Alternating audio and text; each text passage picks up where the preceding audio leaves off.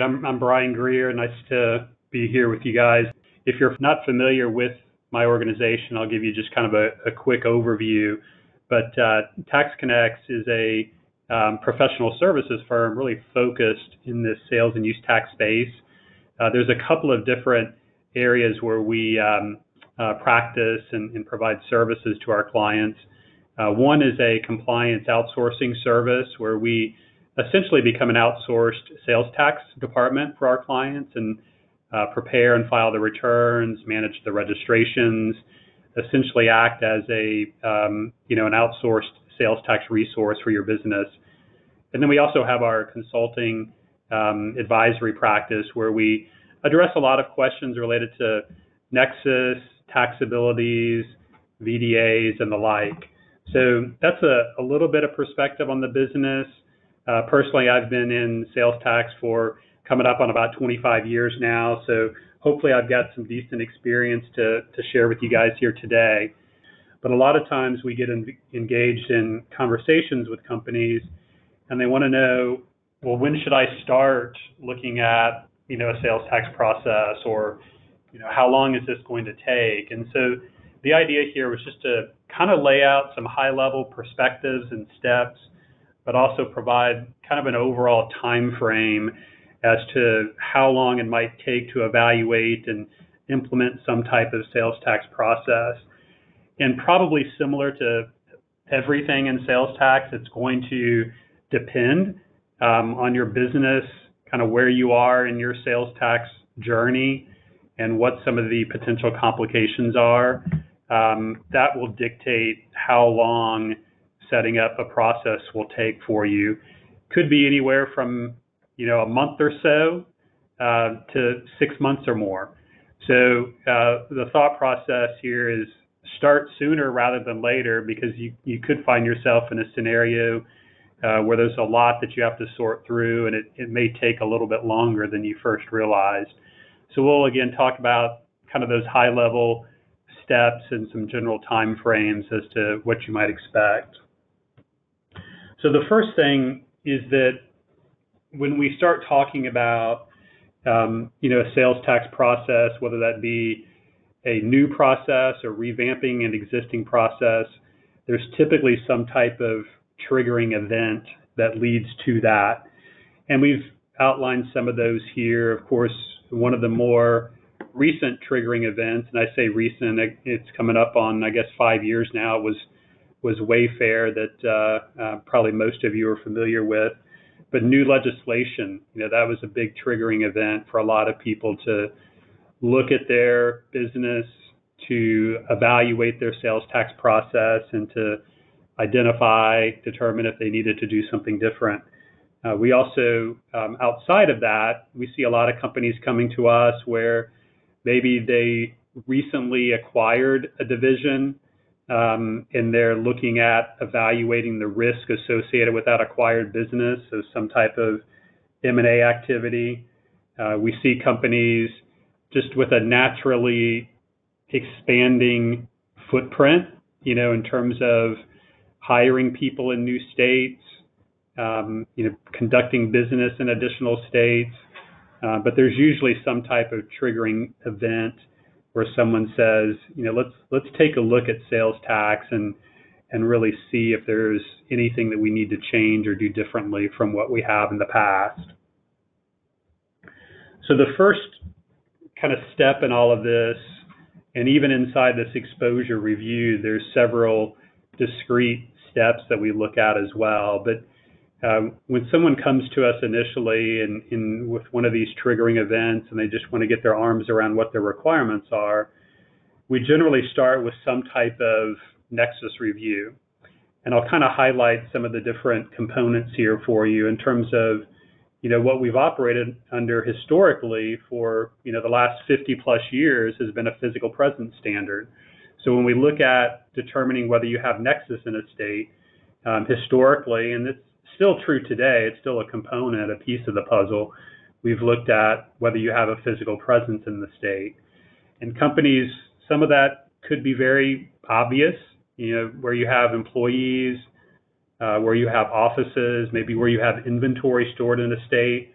um, but also just traveling into a state can create that physical presence, whether that be a sales representative traveling into a state, um, it could be a, a service representative traveling into another state to perform some type of on-site training or installation. And it doesn't even have to be an employee. It could be a, a subcontractor uh, that's creating that physical presence for you in those states as well. Um, but there's there's some type of you know physical representation of your business um, in the state. Now, I referenced before the new economic nexus standards from a Wayfair perspective, which was in June of 2018.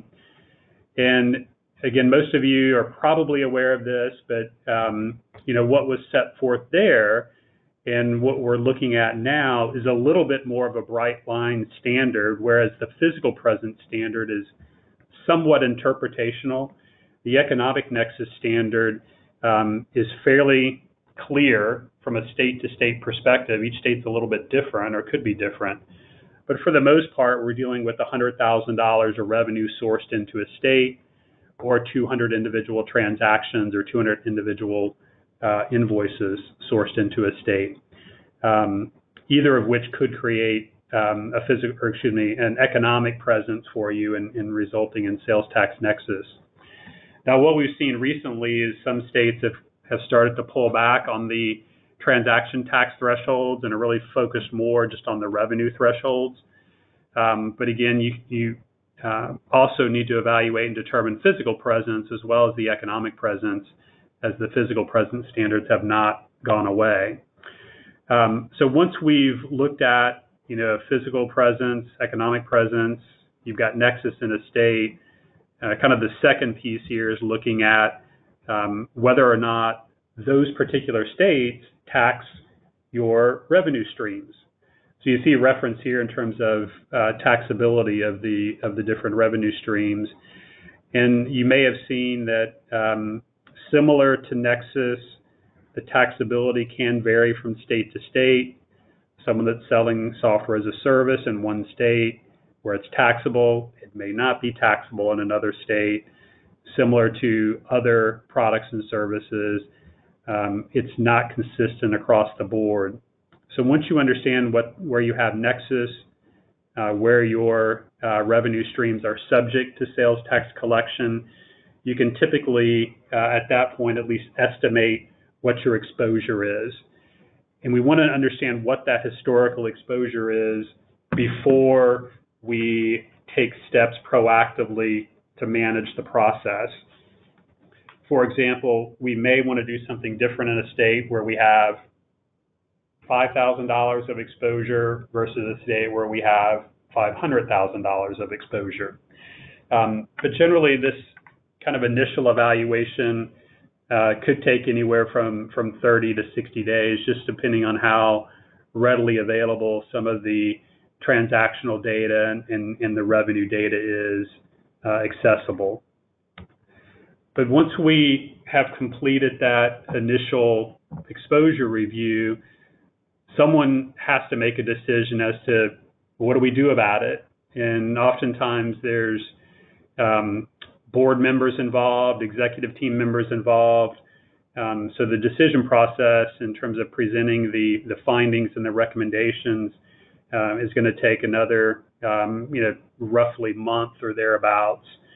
What we're generally finding is there's three approaches to managing sales tax once we have identified what that exposure is.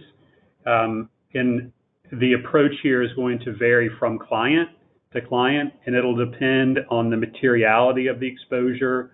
It'll also depend on some of the business objectives of the um, of, of, of your firm as well. For example, if you're looking to sell the business at some point in the near future, or you're seeking some type of outside financing where um, you're going to be subject to due diligence, you're going to be much more likely uh, to want to mitigate the, that sales tax exposure so it's not an issue under due diligence in the future. If you plan on operating the business just in a um, you know a kind of a go forward basis, you have no expectation to sell the business or seek outside funding. You might be more uh, willing to take a little bit more risk in the business and carry some of that exposure with you. So some of the options here in terms of you know just register with a current period effective date and just start complying prospectively.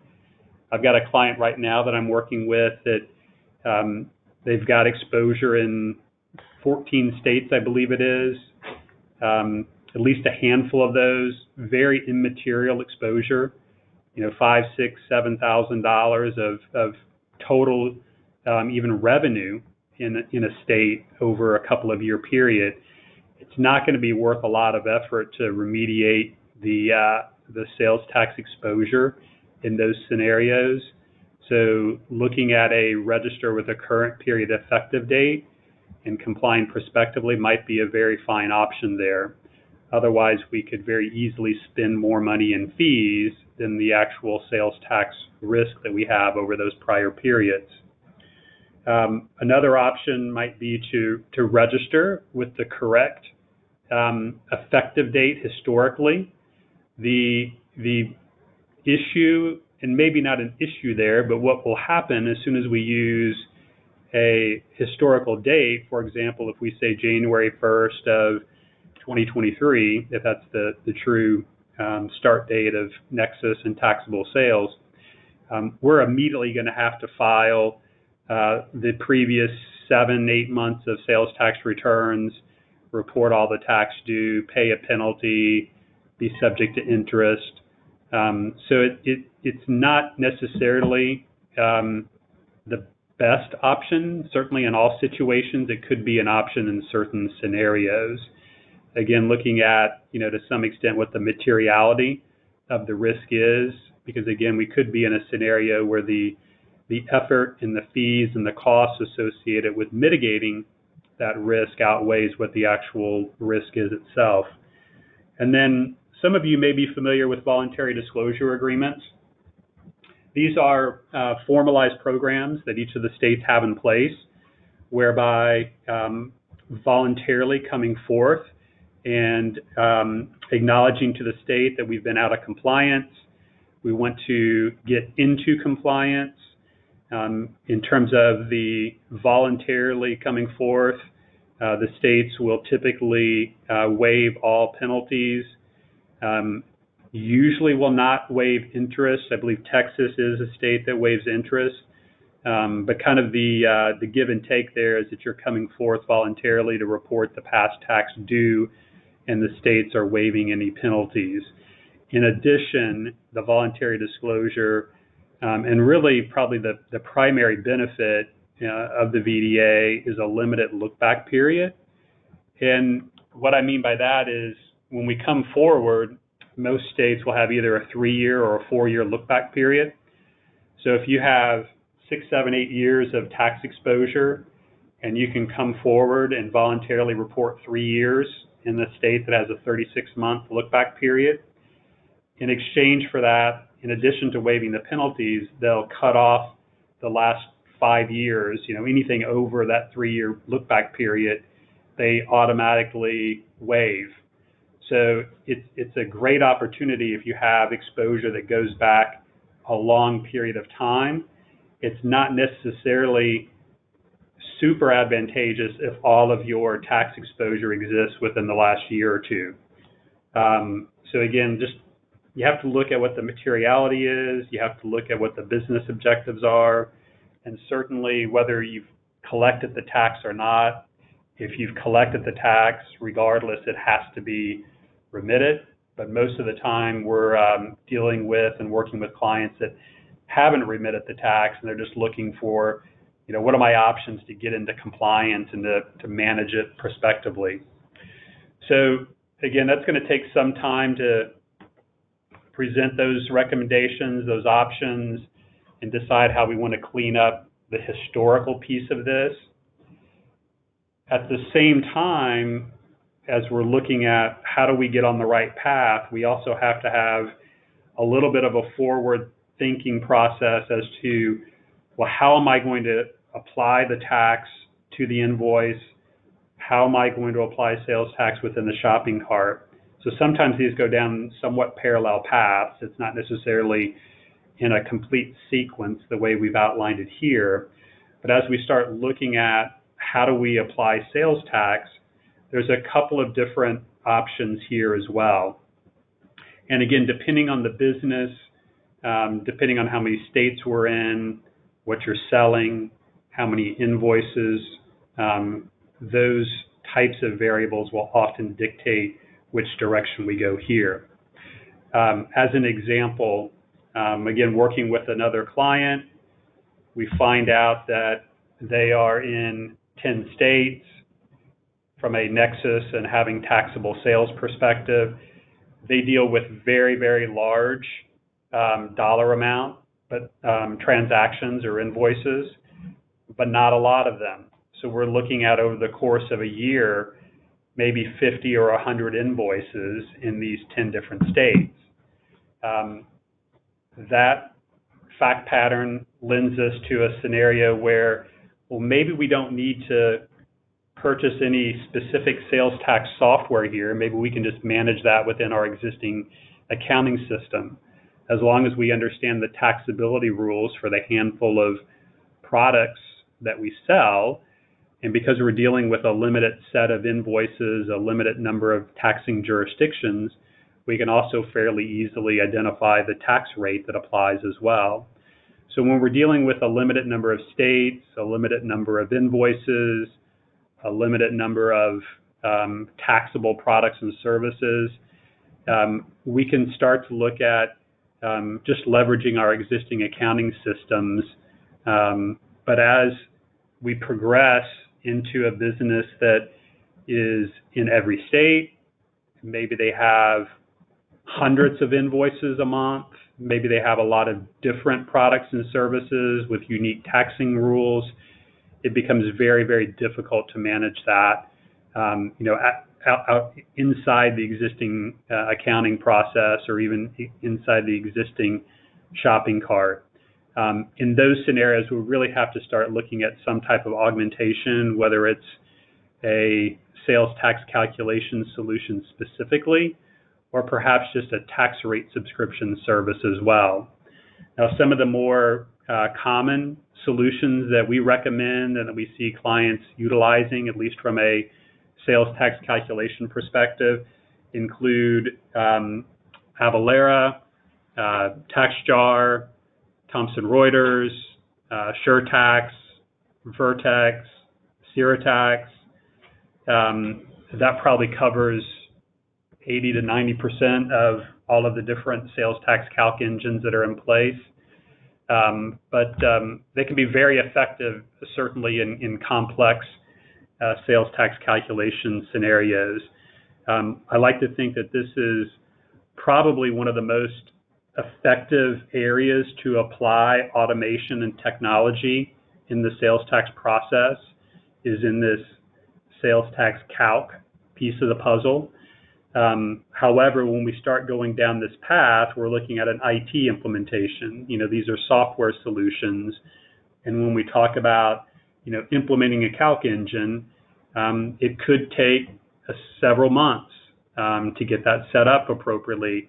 To make sure it's integrated with your um, shopping cart or with your invoicing system to make sure all of the taxing rules are set up correctly. Um, so it's not something that can typically be turned on overnight. It's going to take a little bit of time, but it will automate uh, a very cumbersome part of this process uh, uh, prospectively. So the next piece that we have to look at is, you know, how do we get registered and how do we set up like an actual filing process now? And this this may seem like a very easy, simple process, and, and quite frankly, maybe at least the registration part is fairly straightforward and easy. Uh, the problem is that it can take more time than we expect. Um, if we look at the registration piece uh, specifically, I usually suggest um, a six to eight week timetable to get registrations completed. Now, some states are going to be online, they're going to be instantaneous, and we can get them done very, very quickly. Other states, we're going to initiate the online application. The state's going to send a physical piece of mail to us. We're going to have to do something with that physical piece of mail and respond, provide some additional documentation. Some of the states, we're going to have a little bit of this back and forth. Uh, we also then have to set up the e-file account once we get the actual sales tax ID issued to us. So six to eight weeks, maybe a little bit conservative. A lot of these can be done a lot quicker than that. Um, and I would also say that is a good time frame to think about when we have a U.S. based entity with a employer identification number and when we have U.S. based officers with a U.S. social security number. You see um, reference here to corporate officers and responsible party laws. The the states are going to ask for you know a corporate officer and at least one one corporate officer with a SOC number. Um, a lot of times businesses will push back on that from the perspective that, as an example, we're an LLC. The whole reason for setting up the LLC is to shield the corporate officers from liability. That's that's all fine, but if you want to get a sales tax ID number, that doesn't fly. Um, so the states want a individual person that, that they can hold accountable for sales tax purposes. Now this becomes really challenging if you're a foreign-based company um, and you don't have an EIN and or you don't have a corporate officer with a U.S. SOC number. Um, I'm not aware of any way to get a sales tax ID without a federal EIN number. Um, so those foreign corporations uh, are typically required to get an EIN. There are some potential workarounds for not having a U.S. Um, officer uh, with a SOC number, uh, but in those scenarios, we're having to provide the taxing jurisdictions uh, still a corporate officer, but we're providing passports, so foreign passports. We're providing foreign driver's licenses. Um, the states still want someone uh, that they can go to directly. Um, when we do that, that's a separate process from from the online six to eight week process, and it's more time consuming and difficult to get those sales tax IDs issued when you're a foreign based corporation without the requisite uh, U.S. corporate structure and U.S. employees. So don't overlook that piece, even though it, it seems relatively straightforward and easy. Um, we also have to make sure we've got a filing process in place. Again, sometimes this is thought of kind of after the fact, or hey, it's just putting a number on a on a form. What could be so hard? Um, but you got to make sure that you've got you know the right data coming out of your whether it's a shopping cart, whether it's an invoicing system, maybe it's both but you got to be able to get the data out of those systems and you have to know how to interpret that data as well. Um, a, a, lot of times, if you pull just a, a Shopify report, for example, um, it's not going to be really clear how you have to take that data and file it. Going to be really easy in a state like Connecticut, where you have just a flat rate across the entire state. You just report overall revenue and overall tax but when you get into states like uh, California, where you have to itemize at the local level, um, you might be spending hours upon hours just interpreting the data. So you got to make sure you understand how that data maps to each of those individual returns. Um, establishing the tax calendar um, initially is is kind of part of the registration process. So when you register, you're issued a, a tax ID and what we're talking about here in terms of managing that tax calendar is just having a, a listing as to where you're registered and filing, um, but also the filing frequency, the tax ID, the method of payment, the e-file credentials to access the e-file site. Uh, and that taxing calendar could change over time. So your filing frequency uh, could be uh, mandated or dictated by the states um, to change from monthly to quarterly or vice versa. So you got to stay on top of that and manage that part of the process as well. Um, some of the states are going to require local reporting as well. Um, you know, a good example is um, a state like uh, Colorado that has 73 individual home rule jurisdictions where there could be local level filings that you have to do, including or in addition to the state level return. Colorado does have a a somewhat consolidated return, and I say somewhat because not all of the home rule jurisdictions participate in that consolidated return, and it's it's not the easiest return to, to file as well. So you just got to be aware of some of those states where you might have local filing requirements. And then to also make sure you, you have a, a process for for managing and, and, and resolving notices. States are notorious for posting these notices on their e-file sites. So even if you use a vendor that kind of subscribes to one of these auto file options where they take your tax data and auto file the tax for you, they're not looking for notices in those e-file sites. A human person has to go in there and look for those and then resolve those notices if there's a question related to a return. So, but if you look at the overall time frame, you've got this initial exposure review, anywhere from like you know a month or two. You've got another month um, to try to figure out you know what decisions are we making, how are we going to go forward. If you go down the path of, of purchasing and implementing a calc engine, you could have another two to three months of setting up that calc engine. Then you've got another month or so of um, you know getting registered, setting up your compliance process. So again, this could be anything from two months to six months. And in the message we really just wanted to leave with you was get started sooner rather than later. And certainly where we are today, it's a great time um, to get a solution in place by the beginning of the year.